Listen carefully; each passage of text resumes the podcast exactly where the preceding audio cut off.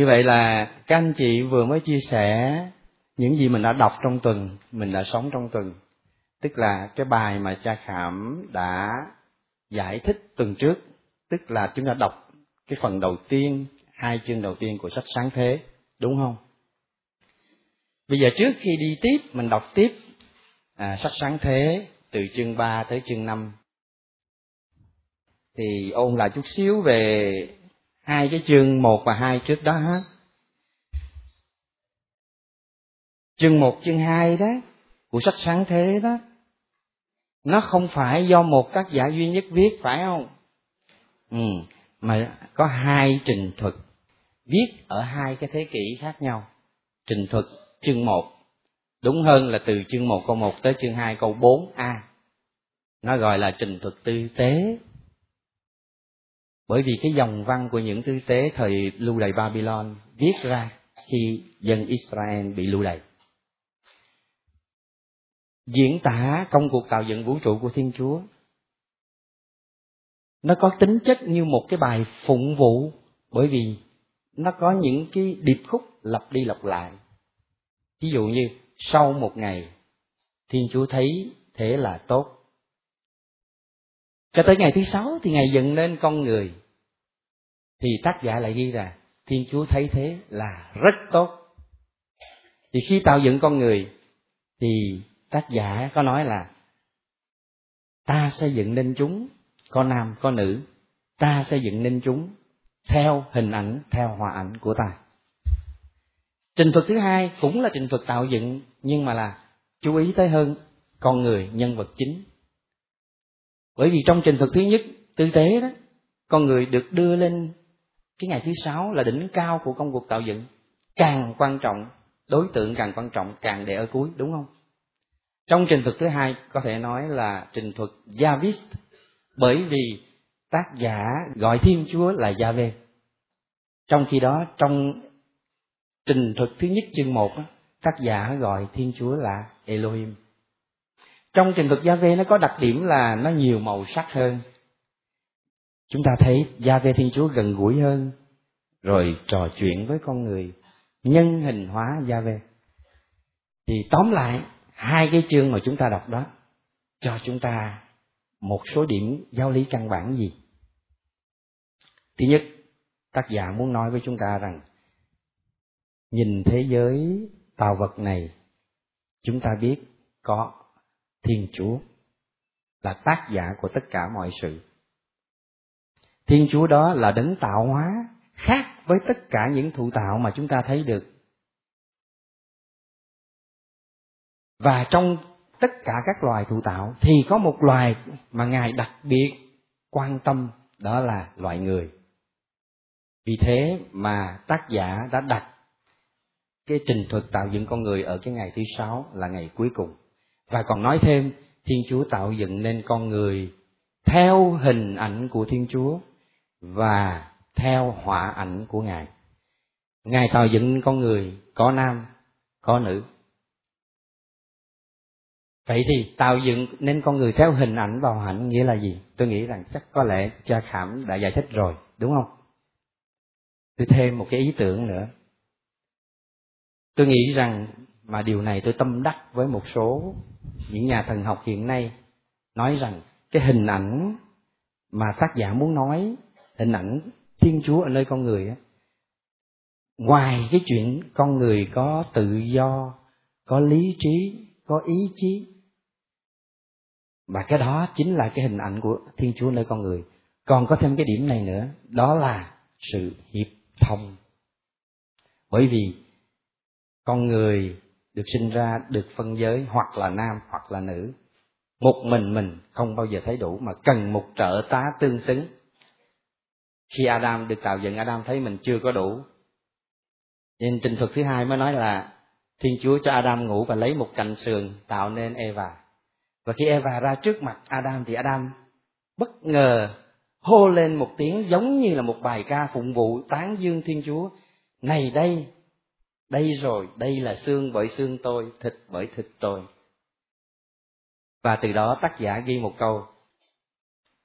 Và như thế, người nam lìa bỏ cha mẹ mà nên một tức là luyến ái với vợ mình như thế thì cái hình ảnh của một cặp hôn nhân hay là gia đình nói lên hai mà một chính cái sự hiệp thông mà hôn nhân là hình ảnh tiêu biểu đó. Nó là hình ảnh của thiên chúa nơi con người. Bởi vì thiên chúa là tình yêu, mà tình yêu nghĩa là hiệp nhất trong sự khác biệt. Ôn là chút xíu hai chương đầu như thế. À bây giờ chúng ta đi tiếp chương ba, chương năm. Các anh chị đọc chương ba, thấy cái gì? Chương ba, mệnh danh là cái đề tài gì? Sa ngã hay là tội lỗi. Cái đề tài này tác giả đưa ra để giải thích cái thực tại của cái thế giới này. Khi ông nhìn thấy thế giới này đầy những sự ác, đầy những tội lỗi, thì ông muốn giải thích tại sao có cái chuyện này. Và như thế là có cái chương ba này của sách Sanh thế này có thể nói là cái chương này nói lên những bước đi sai lầm của loài người. Và cái hậu quả chính yếu đó là làm cho con người không còn là người. Dishumanize. Human là người ha. Dishumanize, làm cho con người không còn là người nữa. Đó là cái chủ đề của cái chương ba này. Nhưng mà, chúng ta đọc cái chương ba này, chúng ta phải có một cái ý tưởng này đằng sau. Đó là không phải tác giả muốn nói lên những cái tội lỗi đầu tiên ở trong lịch sử, hay là những cái hành động, những hành động tội lỗi của những con người đầu tiên. Không chỉ là như thế, mà muốn giải thích cái thực tại tội lỗi hiện giờ trong lịch sử thời nào cũng có, ở đâu cũng có. Đó là cái chủ đề của cái chương ba nó là cản trở cho sự tăng trưởng thiên liêng. Cho sự tăng trưởng của con người càng ngày càng trở nên hình ảnh của thiên chúa hơn. Đó là cái chủ đề của chương ba bây giờ đọc cái chương ba đó, các anh chị có nhận xét gì không? Khi mà đọc qua cái cuộc đối thoại giữa con rắn với Eva và sau đó với Adam các anh chị nhận thấy cái gì đầu tiên? Con rắn xảo quyệt lắm. Đầu tiên nó đặt cái câu hỏi gì? Có phải thiên chúa cấm không cho ăn tất cả những trái cây trong cái vườn này? Nghĩa là nó đi từ một cái lệnh cấm. Và là là một lệnh cấm tiêu cực hoàn toàn. Thì có phải hay chăng? Gieo một cái mối nghi ngờ. Eva trả lời, không. Chúng tôi được ăn tất cả. Nhưng mà chỉ trừ một cái cây biết thiện, biết ác. Như vậy thì cái trình thuật đó giữa con rắn với eva bắt đầu bằng một sự cấm đoán.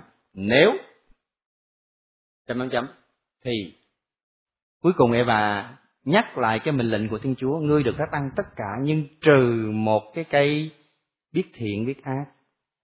Nếu các ngươi ngày nào mà ăn thì sẽ phải chết. Như vậy, muốn nói lên cái gì ở trong cái cuộc đối thoại này? Con rắn nó gieo vào lòng của người phụ nữ đó. Cái ý tưởng này, đó là thiên chúa đó, là một người ở trên tất cả mọi sự, ở trên con người. Và ngài biết tất cả ngài biết thiện, biết ác, và ngài giữ lấy cái sự hiểu biết đó cho chính mình. Và ngài nghĩ rằng ngày nào mà con người được chia sẻ cái hiểu biết này thì nó sẽ bằng mình. Như thế con rắn trình bày cho eva cái hình ảnh nào về một về thiên chúa. Về một thiên chúa hay gan một thiên chúa ích kỷ luôn muốn giữ cái vị trí của mình ở trên cao và buộc con người luôn luôn đứng ở phía dưới thấp và lệ thuộc hoàn toàn vào mình. Thế nhưng mà đó chính là cái bẫy. Trong cái cám dỗ này đó, con rắn nó nói nè, không phải như thế đâu. Ngày nào mà các ngươi biết, ngày đó các ngươi bằng thiên chúa. Ý muốn nói là con người muốn độc lập về mặt luân lý, nghĩa là muốn tự mình định cái điều gì là thiện và cái điều gì là ác. Mà không lệ thuộc cái luật luân lý ấy vào thiên chúa. Đó là cái cám dỗ đầu tiên mà con rắn giao vào lòng người đàn bà. Đó là cái cám dỗ về bất tuân, về kiêu ngạo. Và từ đó mà kéo theo cái hình phạt, đó là bị xua đuổi xa cái cây sự sống, nghĩa là chết. Thật ra, cái chìa khóa biết thiện biết ác thật sự là ở nơi thiên chúa. Và chỉ có một mình ngài có cái chìa khóa đó thôi. Nhưng con người muốn tiếm quyền, muốn chiếm một cách bất hợp pháp cái chiếc chìa khóa này nghĩa là muốn tự mình định cái điều gì là tốt, điều gì là xấu ở trong cái thế giới này. Đó cũng là câu chuyện của chúng ta, có phải không, ngày hôm nay? Đặc biệt trong vấn đề đạo đức sinh học. Không phải tất cả những gì con người có thể làm được là được làm. Có phải thế không? Ngay cái lương tâm bình thường của một con người, cho dù không phải là Kitô hữu, nghĩa là chưa biết Đức Kitô thì cũng cảm thấy có cái gì nó không ổn trong một số vấn đề. Ví dụ như vấn đề cloning, ví dụ như vấn đề mang thai mướn, vân vân và vân vân. Chúng ta thấy rất nhiều trong cuộc sống của mình. Đó là cái cám dỗ của Eva và cũng là cám dỗ của chúng ta ngày hôm nay, là muốn định, tự mình định. Điều này là tốt, điều kia là xấu. Cho nên đây là bài học của chúng ta. Không chỉ là bài học của những con người đầu tiên trong lịch sử vậy thì cái chuyện đầu tiên, cái bài học, cái hình ảnh đầu tiên mà cái cám dỗ của con rắn gieo vào lòng Eva là cám dỗ về một vị Thiên Chúa ghen tị. Thiên Chúa ấy, thật ra đó, không phải như con rắn nói, mà Ngài là một vị Thiên Chúa tình yêu. Ngài không đi đầu tiên từ cái cấm đoán, nhưng Ngài đi từ cái chuyện là ban cho loài người tất cả mọi sự. Nếu các anh chị đọc kỹ lại cái trình thuật ấy, thì thấy rằng đầu tiên là ngài ban cho tất cả. Ngươi được phép ăn tất cả. Sau đó, ngài mới đặt ra một giới hạn, chỉ trừ cái cây biết thiện, biết ác. Đúng không? Như vậy ngài không đi từ cấm đoán, từ giới hạn, mà ngược lại, ngài đi từ cái chuyện ân huệ của thiên chúa ban cho loài người. Một ân huệ nhân không, ân huệ đó là ân huệ sự sống. Nhưng, phải có điều kiện. Cái điều kiện đó là gì? Là đừng có tím quyền của thiên chúa. Không phải thiên chúa này là một thiên chúa ghen tị, cho bằng là một thiên chúa tình yêu. Và ngài biết cái gì là tốt, cái gì là xấu cho loài người. Và ngài biết đâu là con đường sự sống đâu là con đường dẫn tới cái chết. Và ngài chỉ cho loài người biết, hễ mà bất tuân ngài mà ăn cái trái cây được biểu tượng qua cái việc ăn cái trái cây biết thiện biết ác á, nghĩa là bất tuân ngài đó đó là con đường chết. Còn nếu tuân theo ngài, giữ tất cả những gì ngài mặc khải cho, ngài dạy cho biết, thì đó là con đường sự sống. Cho nên con đường của thiên chúa thì khác mà con rắn trình bày cho người phụ nữ lại một con đường hoàn toàn ngược lại. Cho nên, để vượt lên trên cái cám dỗ này của eva, mà cũng là cám dỗ của chúng ta, thì chúng ta phải làm gì, thưa anh chị em? Chúng ta đừng có đi từ những cấm đoán để thấy thiên chúa là một thiên chúa ghen tị, là một thiên chúa hẹp hòi, và cũng đồng thời là một thiên chúa xa lạ ở trên cao. Nhưng chúng ta phải đi từ chỗ ân huệ, tất cả là ân huệ. Như cái cảm nghiệm của những nhà, của các vị thánh thần bí ví dụ như Teresa, hài đồng Giêsu ngài cảm nghiệm tất cả là hồng ân. Phải đi từ chỗ đó để mới hiểu được tại sao lại có một lệnh cấm, tức là một giới hạn. Phải bắt đầu từ ân huệ của thiên chúa ban cho con người rồi mới hiểu được tại sao lại có cái lệnh cấm ấy. Đó là vì thiên chúa muốn che chở con người khỏi phải chết. Điều đó mặc hại một cái dung mạo thiên chúa tình yêu, chứ không phải là một cái thiên chúa ghen tị như con rắn đã bóp méo cái hình ảnh ấy của thiên chúa. Bởi vì khi mà chúng ta muốn sở hữu tất cả, muốn biết tất cả bằng như thiên chúa, đó là một cái cám dỗ, một cái khuynh hướng muốn có tất cả muốn sở hữu tất cả và khi người ta có tất cả người ta sở hữu tất cả thì người ta khép kín mà khi người ta khép kín tức là người ta không còn muốn đặt quan hệ với ai nữa và đó chính là điều ngược lại hoàn toàn cái mà chương 1, chương 2 nói về hình ảnh của Thiên Chúa nơi loài người. Hình ảnh đó là sự hiệp thông, mà muốn có hiệp thông phải có quan hệ. Còn khi anh có tất cả, anh không cần quan hệ với ai nữa. Mở mắt ra, chúng ta nhìn trong cái cuộc sống của mình thấy biết bao nhiêu là ví dụ. Những người giàu có khó vào nước trời là ở chỗ đó là bởi vì họ có tất cả rồi. Họ có villa bốn bức tường xe hơi và đầy đủ tiền nghi. Không còn muốn đặt quan hệ không còn muốn chơi với ai nữa. Không cần hàng xóm xóm giềng nữa. Bạn hữu cũng không cần. Bởi vì họ nghĩ họ có tất cả. Và như thế là đi ngược lại với cái điều thiên chúa muốn, con người phải càng ngày càng trở nên hình ảnh của thiên chúa bằng cách sống mối quan hệ tương quan với người khác chính vì thế mà các triết gia hiện sinh sau này mới nói, có một người, ví dụ như Martin Buber, là một triết gia người Đức, nhưng mà gốc Do Thái, nói rằng từ khởi nguyên là quan hệ. From the beginning is the relation. Ông bắt chước cái câu của Kinh Thánh từ khởi nguyên đã có ngôi lời. Nhưng mà ngôi lời cũng là chính quan hệ bởi vì lời là gì? Nếu không có hai người, đúng không vậy thì cuối cùng chúng ta rút ra được cái bài học gì ở trong cái trình thuật này chỉ có một điểm thôi, sau khi đọc xong cái chương ba này một điểm duy nhất thôi không cần ghi gì nhiều hết cái chữ đó là chữ quan hệ, relation. Bởi vì chính nó làm cho ta trở nên hình ảnh của thiên chúa, là cái họa ảnh của thiên chúa. Vì thiên chúa của ta là ba ngôi, là hiệp thông giữa ba ngôi. Ba ngôi nên một, ba ngôi tương tại, ba ngôi tương hướng. Nghĩa là ba ngôi ở trong nhau, cha ở trong con con ở trong cha và cha con ở trong nhau trong chúa thánh thần. Ba ngôi tương hướng, nghĩa là con luôn luôn hướng về cha. Trong cuộc đời của con luôn luôn một ám ảnh là thực hiện ý muốn của cha mà thôi.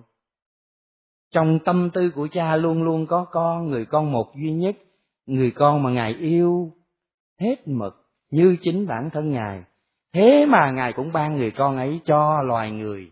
Điều đó nói lên cái tình yêu của thiên chúa đặc biệt đối với ta thiên chúa đã yêu thế gian đến nỗi đã ban người con một ấy cho chính loài người chúng ta thấy đó là một tin mừng đúng không nào không có cái đạo nào như đạo của ta Kính thưa anh chị em, chúng ta phải tạ ơn Chúa miên man, miên man.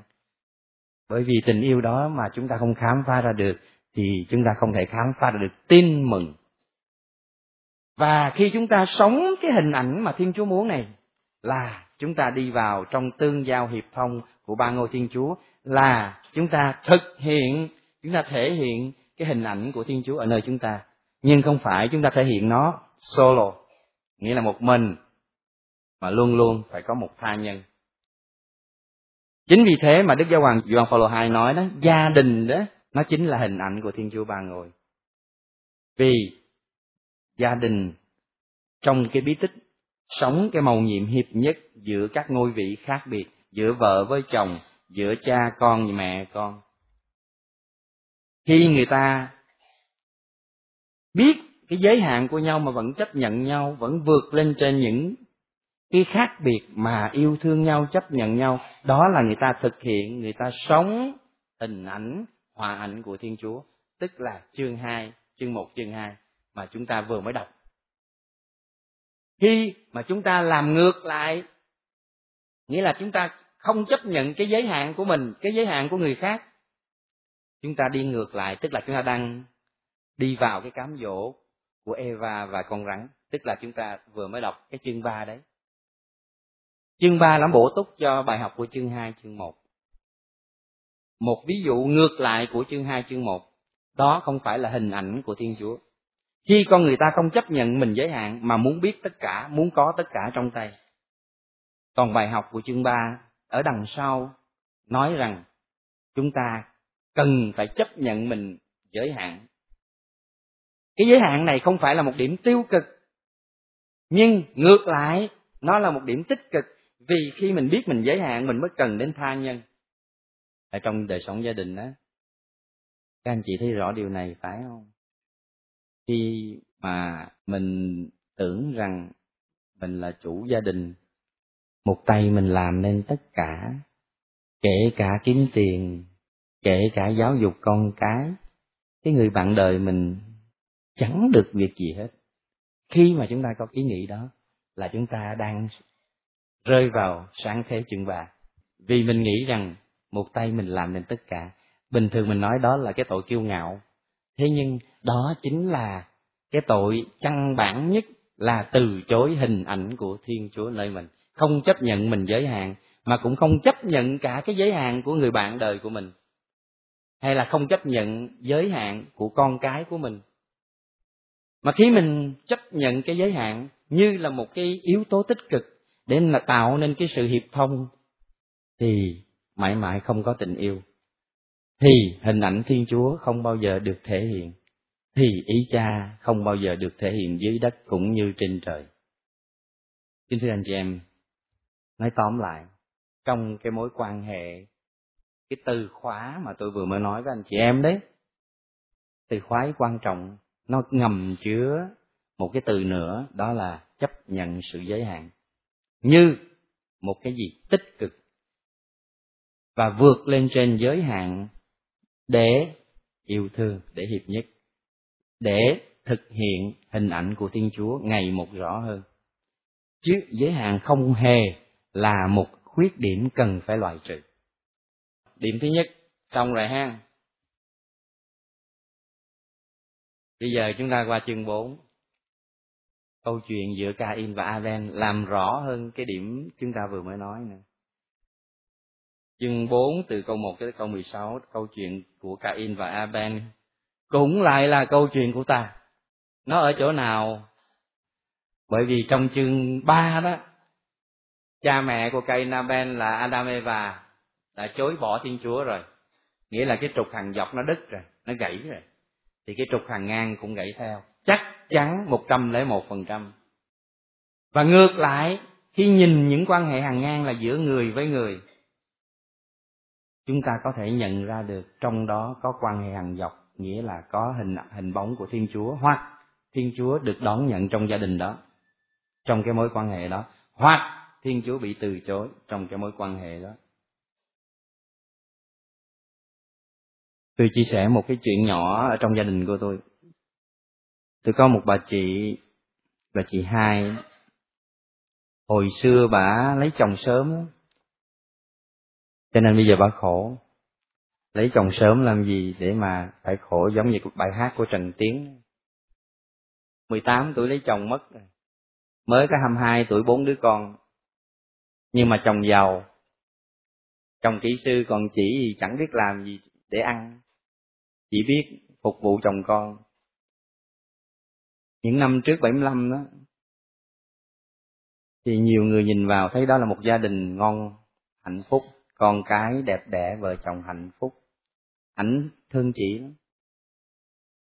Bây giờ hai mươi mấy năm sau, nhìn lại thấy chị sống lủi thủi một mình, bởi vì bốn đứa con nó đã lớn, nó lập gia đình, còn ổng đã lâu rồi, đi sống với một người khác.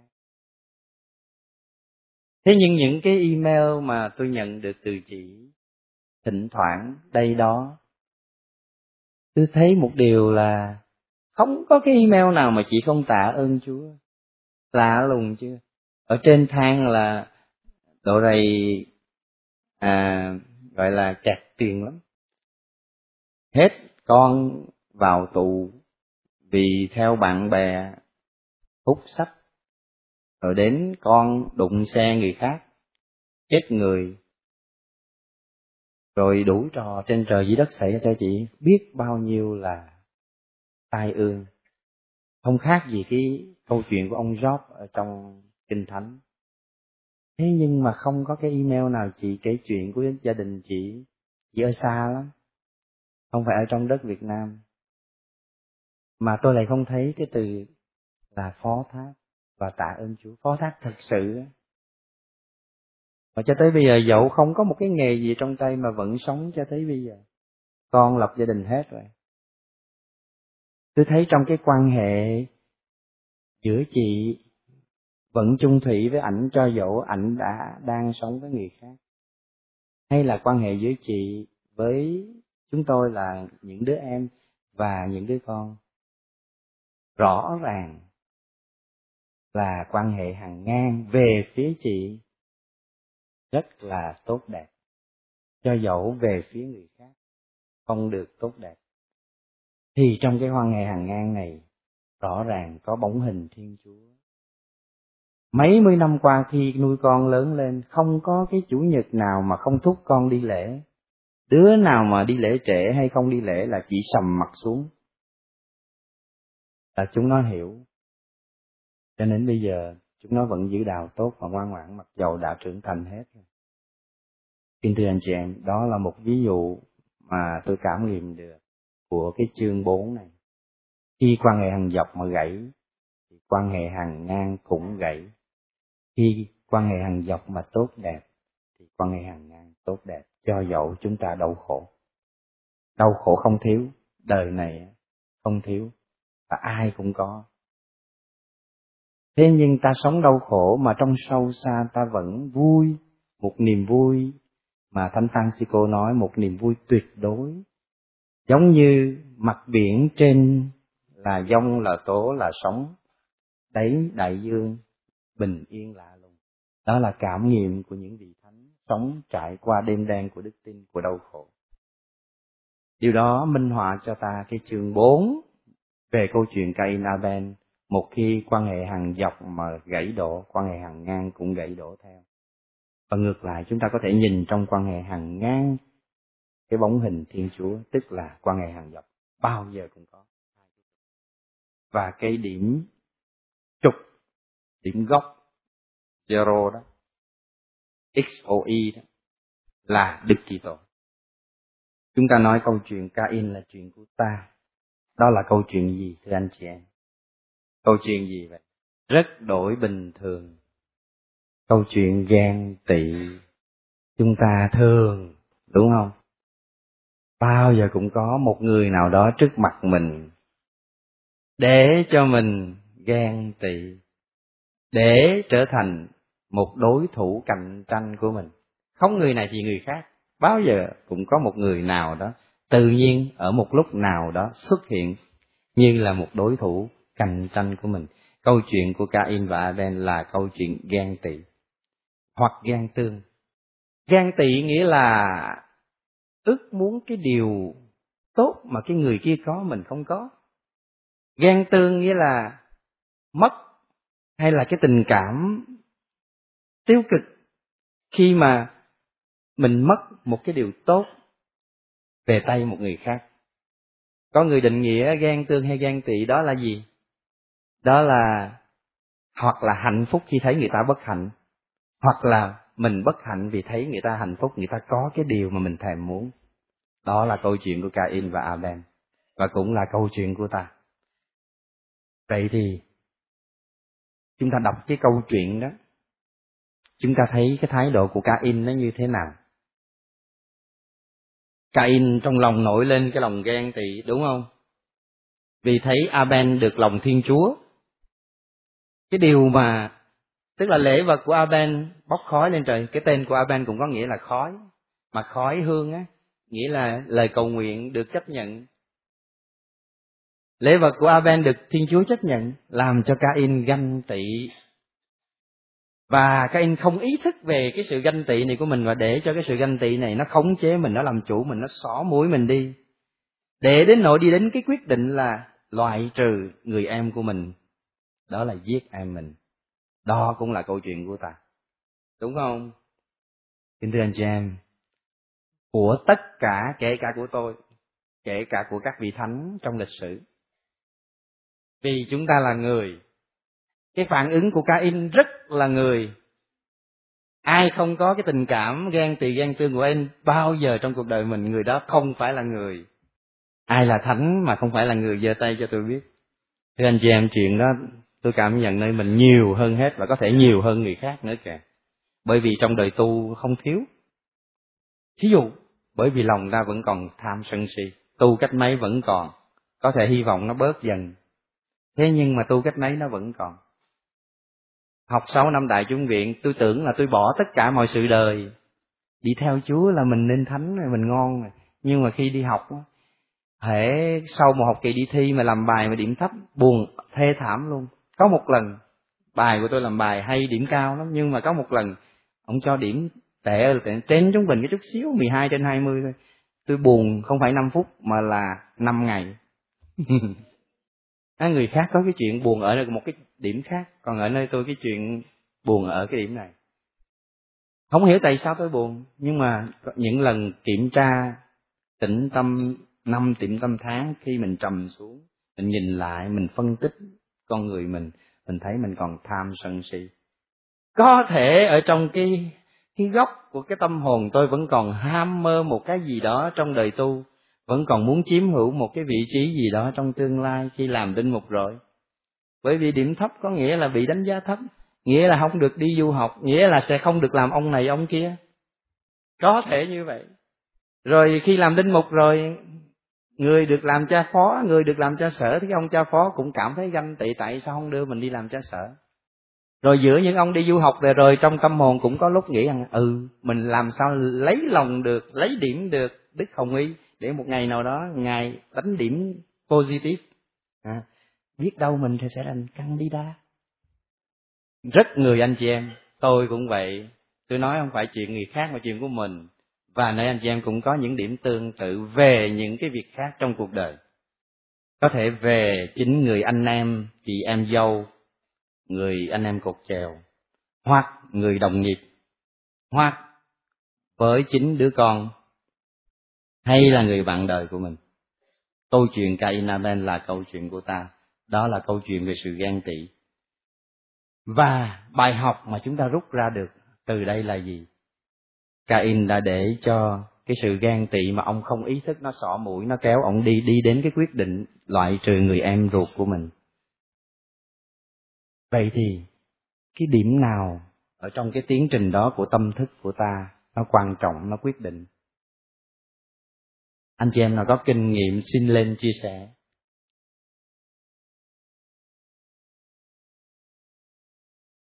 Thường chúng ta ít ý thức, đúng không?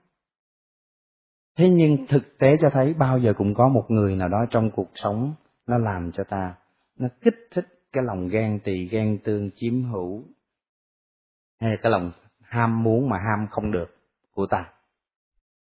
Vậy thì cái điểm quan trọng theo cái kinh nghiệm tâm linh của tôi đó chính là bước đầu tiên là sự ý thức về chính mình.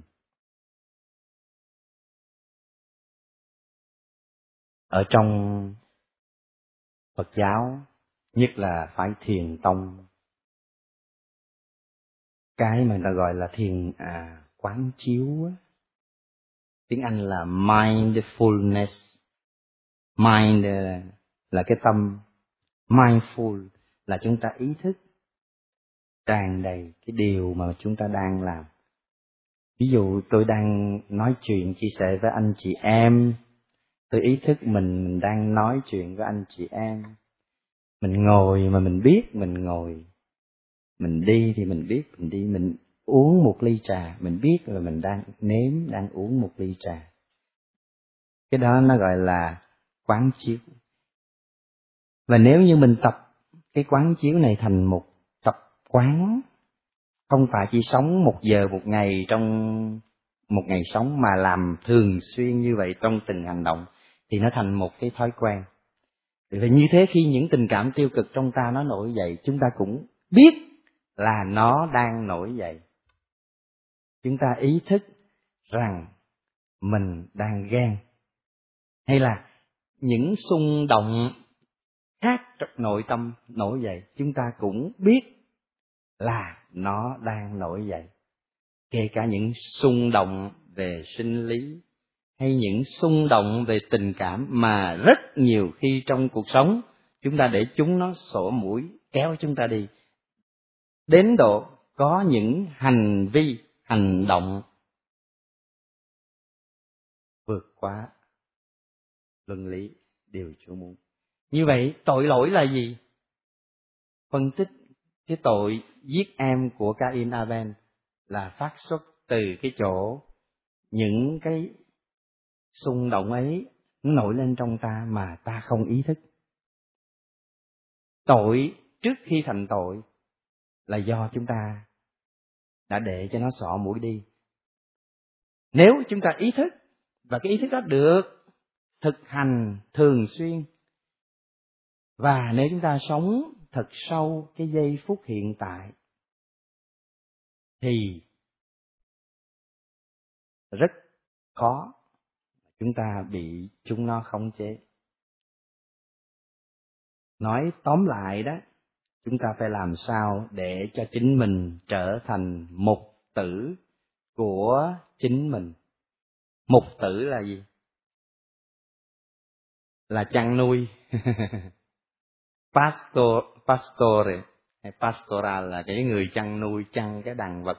Nghĩa là dẫn cái đàn vật đi đến đồng cỏ cho nó ăn để nó sống, để cho nó lớn lên. Ta là mục tử của ta. Nghĩa là ta phải biết ta, trước hết ta phải biết ta. Như chúa nói, ta biết chiên ta. Thì trong trường hợp này đó, là mình biết mình. Mình biết rằng mình đang ghen. Mình biết rằng mình đang bị dục vọng lôi cuốn. Mình biết rằng mình đang tham vọng mình biết rằng mình đang đau buồn về một cái gì đó. Nếu mình biết, mình ý thức, thì là một cái bước thành công rất lớn đầu tiên để không bị sa ngã. Nghĩa là ta là một tử của ta. Ta là một tử của cái phần con, phần animalite. Nghĩa là cái phần con vật á, ở trong người của ta. Con, người. Nếu ta làm chủ được cái phần con thì ta là người hơn. Còn ai không làm chủ được phần con á, cái phần người cũng sẽ mất đi. Thế nhưng ai khinh thường phần con á, cũng không phải là người luôn. Pascal hay ai tôi không nhớ rõ, nói rằng ai mà muốn mình làm thiên thần á, người đó sẽ làm ma quỷ. Còn ai muốn mình làm con vật á thì cũng sẽ trở thành ma quỷ, bởi vì con người không phải là ma quỷ, mà cũng không phải là thiên thần. À con người không phải là con vật, mà cũng không phải là thiên thần, mà là cùng lúc cả hai, nghĩa là phần con và phần người. Nếu ta ý thức mình, ta biết mình, ta là mục tử của ta, nhất là mục tử của cái phần con á, con vật, animalite đó, thì ta sẽ là người hơn. Và người này trọn vẹn cái nghĩa của nó nghĩa là hình ảnh và họa ảnh của thiên chúa. Nghĩa là chúng ta sống đúng như thiên chúa muốn, trong tương quan với anh em chị em của mình đúng nghĩa. Ta vẫn biết mình còn ghen tị bởi vì ta là có phần con. Nhưng ta ý thức ta đang ghen tị thì ta sẽ vượt lên trên cái ghen tị để vẫn giữ vững tương quan huynh đệ với người anh em tha nhân của ta. Khi đó khác biệt. Vẫn còn, cho dẫu vẫn còn ghen tị như là tình cảm tiêu cực. Nhưng ta đã vượt lên trên và ta đã đi đến cái chỗ vẫn còn là người anh em của chị em, của người anh em của ta. Tức là ta đã sống hiệp thông, nghĩa là ta đã thể hiện hình ảnh và hòa ảnh của thiên chúa. Mà cái hình ảnh rõ nhất, cao nhất, đó là hình ảnh giữa nam, nữ nghĩa là hình ảnh hôn nhân. Hôn nhân nó chính là cái tình yêu tiêu biểu nhất, nói lên cái hình ảnh tình yêu thiên chúa. Bởi vì nam luôn luôn thiếu nữ, thiếu một cái cột sống. Bao giờ cũng đi tìm cái đốt xương sống để gắn vô cho nó đủ. Thiếu đốt xương sống nó mãi mãi không thấy mình đầy đủ. Nữ cũng vậy. Cho nên phải đi tìm một nửa của mình. Ở tiếng việt của mình có cái chữ nhà tôi còn hay hơn nữa cái tiếng tiếng tây. Tiếng tây nói ma mo chê một nửa của tôi. Ma mo chê một nửa của tôi, nhưng mà cũng chưa hay bằng nhà tôi. Nhà tôi hay hơn nhiều. Tôi không biết nó hay chỗ nào mà tôi nghe cái chữ đây là nhà tôi. Tôi thấy nó hay hơn nhiều. Bởi vì ở trong nhà tôi tôi cảm thấy cái bụng tôi nó ấm. Mà khi tôi đói, tôi có cái gì làm cho nó ấm lên. Nghĩa là có cái bếp mà cái bếp là ai? Là bà xã. Không có bà xã, cái bếp nó không có ấm. Đi làm về mà không có cái người nấu cơm sẵn, đó trở thành một vấn đề của mấy ông. Vân vân và vân vân. Cái chữ nhà nó phản ánh nhiều chuyện lắm.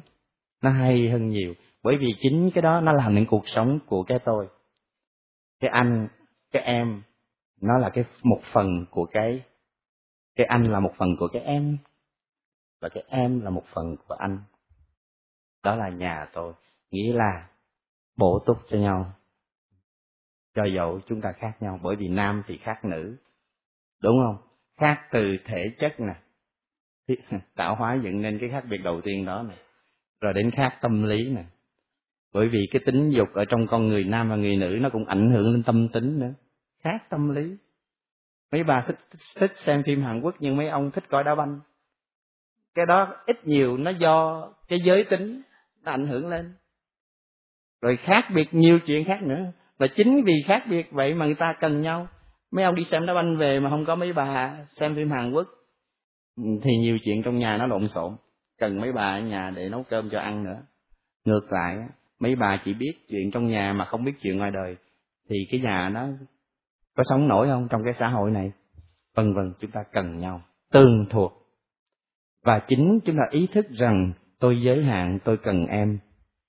Chính cái đó làm nên hình ảnh, hòa ảnh của thiên chúa. Cho nên cái hình ảnh, hòa ảnh của thiên chúa chính là sự hiệp thông trong tình yêu hôn nhân gia đình. Là cái tình yêu mẫu mực tiêu biểu nhất trong trong tất cả các loại tình yêu. Hay là tình thương. Cần có khác biệt, cần có giới hạn, cần có chấp nhận khác biệt, chấp nhận giới hạn để vượt lên trên nó và ý thức.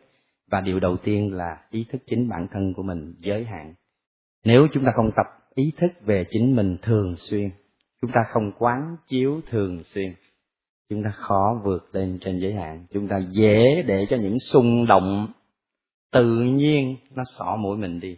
Nghĩa là mình không phải là mục tử của mình, mà mình trở thành là con vật cho những xung động tiêu cực nó kéo mình đi sẽ làm tan vỡ mối dây hiệp nhất trong tương quan anh em chị em. Đó là cái bài học thứ hai của Cain và qua đó chúng ta thấy một cái nhận xét gì nữa. Một khi chúng ta đã phạm tội, đã sa ngã như Cain đó, thì Cain trở nên cái gì? Sợ. Và cái sợ đó nó di truyền, di căn cho tới thế hệ chúng ta hôm nay. Ai không sợ xin cho biết. Trong cuộc đời mình chưa hề sợ hay là một ngày sống mà không bao giờ biết sợ? Không sợ nhiều thì cũng sợ ít. Cái sợ hãi nó làm ta lo âu nhiều chuyện lắm. Và chính nó làm, cho ta stress. Và chính vì thế nhiều người đã tìm đến tôn giáo nương ẩn. Kính thưa anh chị em, Cain đã sợ. Ổng sợ bị giết. Ổng giết em mình tới phiên ổng sợ bị giết. Bởi vì chính Cain đã bị sự chết ghi dấu trên con người của mình, cho nên ông sợ ông sợ mình, chính phiên mình bị loại trừ. Như vậy cuối cùng chúng ta thấy gì? Chính khi ta loại trừ người anh em, chị em của mình là ta loại trừ chính mình vì ta bị cô lập. Ta không còn là hình ảnh của thiên chúa, ta không còn là tiếp xúc với nguồn sự sống nữa. Nghĩa là ta chết. Ta loại trừ người khác là ta chết. Con đường sai lầm của Cain là con đường gì?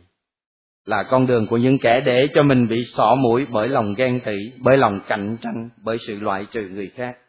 Cain loại trừ anh em mình, người e-, người em của mình một cách thể chất, tức là giết. Còn chúng ta chúng ta loại trừ anh em chị em mình nhiều cách lắm. Bằng lời nói. Thường nhất là lời nói. Và chính là những lời nói không được ý thức. Những lời nói nó nằm ở trong cái bụng tới một lúc nào đó nó phọt ra miệng một cách vô ý thức. Mà cái bụng nó nghĩ ở trong cái góc khuất nào đó của cuộc đời. Những lúc đó chúng ta không ý thức. Chúng ta giết người anh em, chị em của mình bằng cách loại trừ. Không bao giờ thèm nhìn tới cái bản mặt nó suốt cả ngày. Đó là một cách loại trừ rất là độc chiêu hoặc là quên lãng. Có khi cả những sự im lặng giết người nữa không phải chỉ lời nói, mà im lặng cũng là một thứ ngôn ngữ giết người. Kính thưa anh chị em, bài học của Cain Abel là bài học của ta. Kết luận một điều. Cái chết của người anh em mà tôi loại trừ ấy, nó cũng là cái chết của tôi. Không có anh thì không thể có em được. Không có em cũng không thể có anh được. Đó là cái chân lý muôn thuở. Thiên chúa muốn ta ý thức, thiên chúa muốn chúng ta sống chấp nhận giới hạn khác biệt để vượt lên trên hiệp nhất, để thể hiện hình ảnh hòa ảnh của thiên chúa. Sáng thế chương một, sáng thế chương hai được bổ túc bằng sáng thế chương ba, chương bốn. Còn chương năm dễ rồi, nó là cái gia phả của các gia tộc mà tác giả muốn muốn cho chúng ta biết. Các anh chị em đọc cái gia phả chương năm đó, có nhận xét gì không? Rất là đúng. Số tuổi nói vào nó giảm dần. Nghĩa là sao? Ý đồ của tác giả muốn nói gì? Sâu xa ngã thì đấy hậu quả của nó là đấy là sự chết. Chúng ta kết thúc ở đây.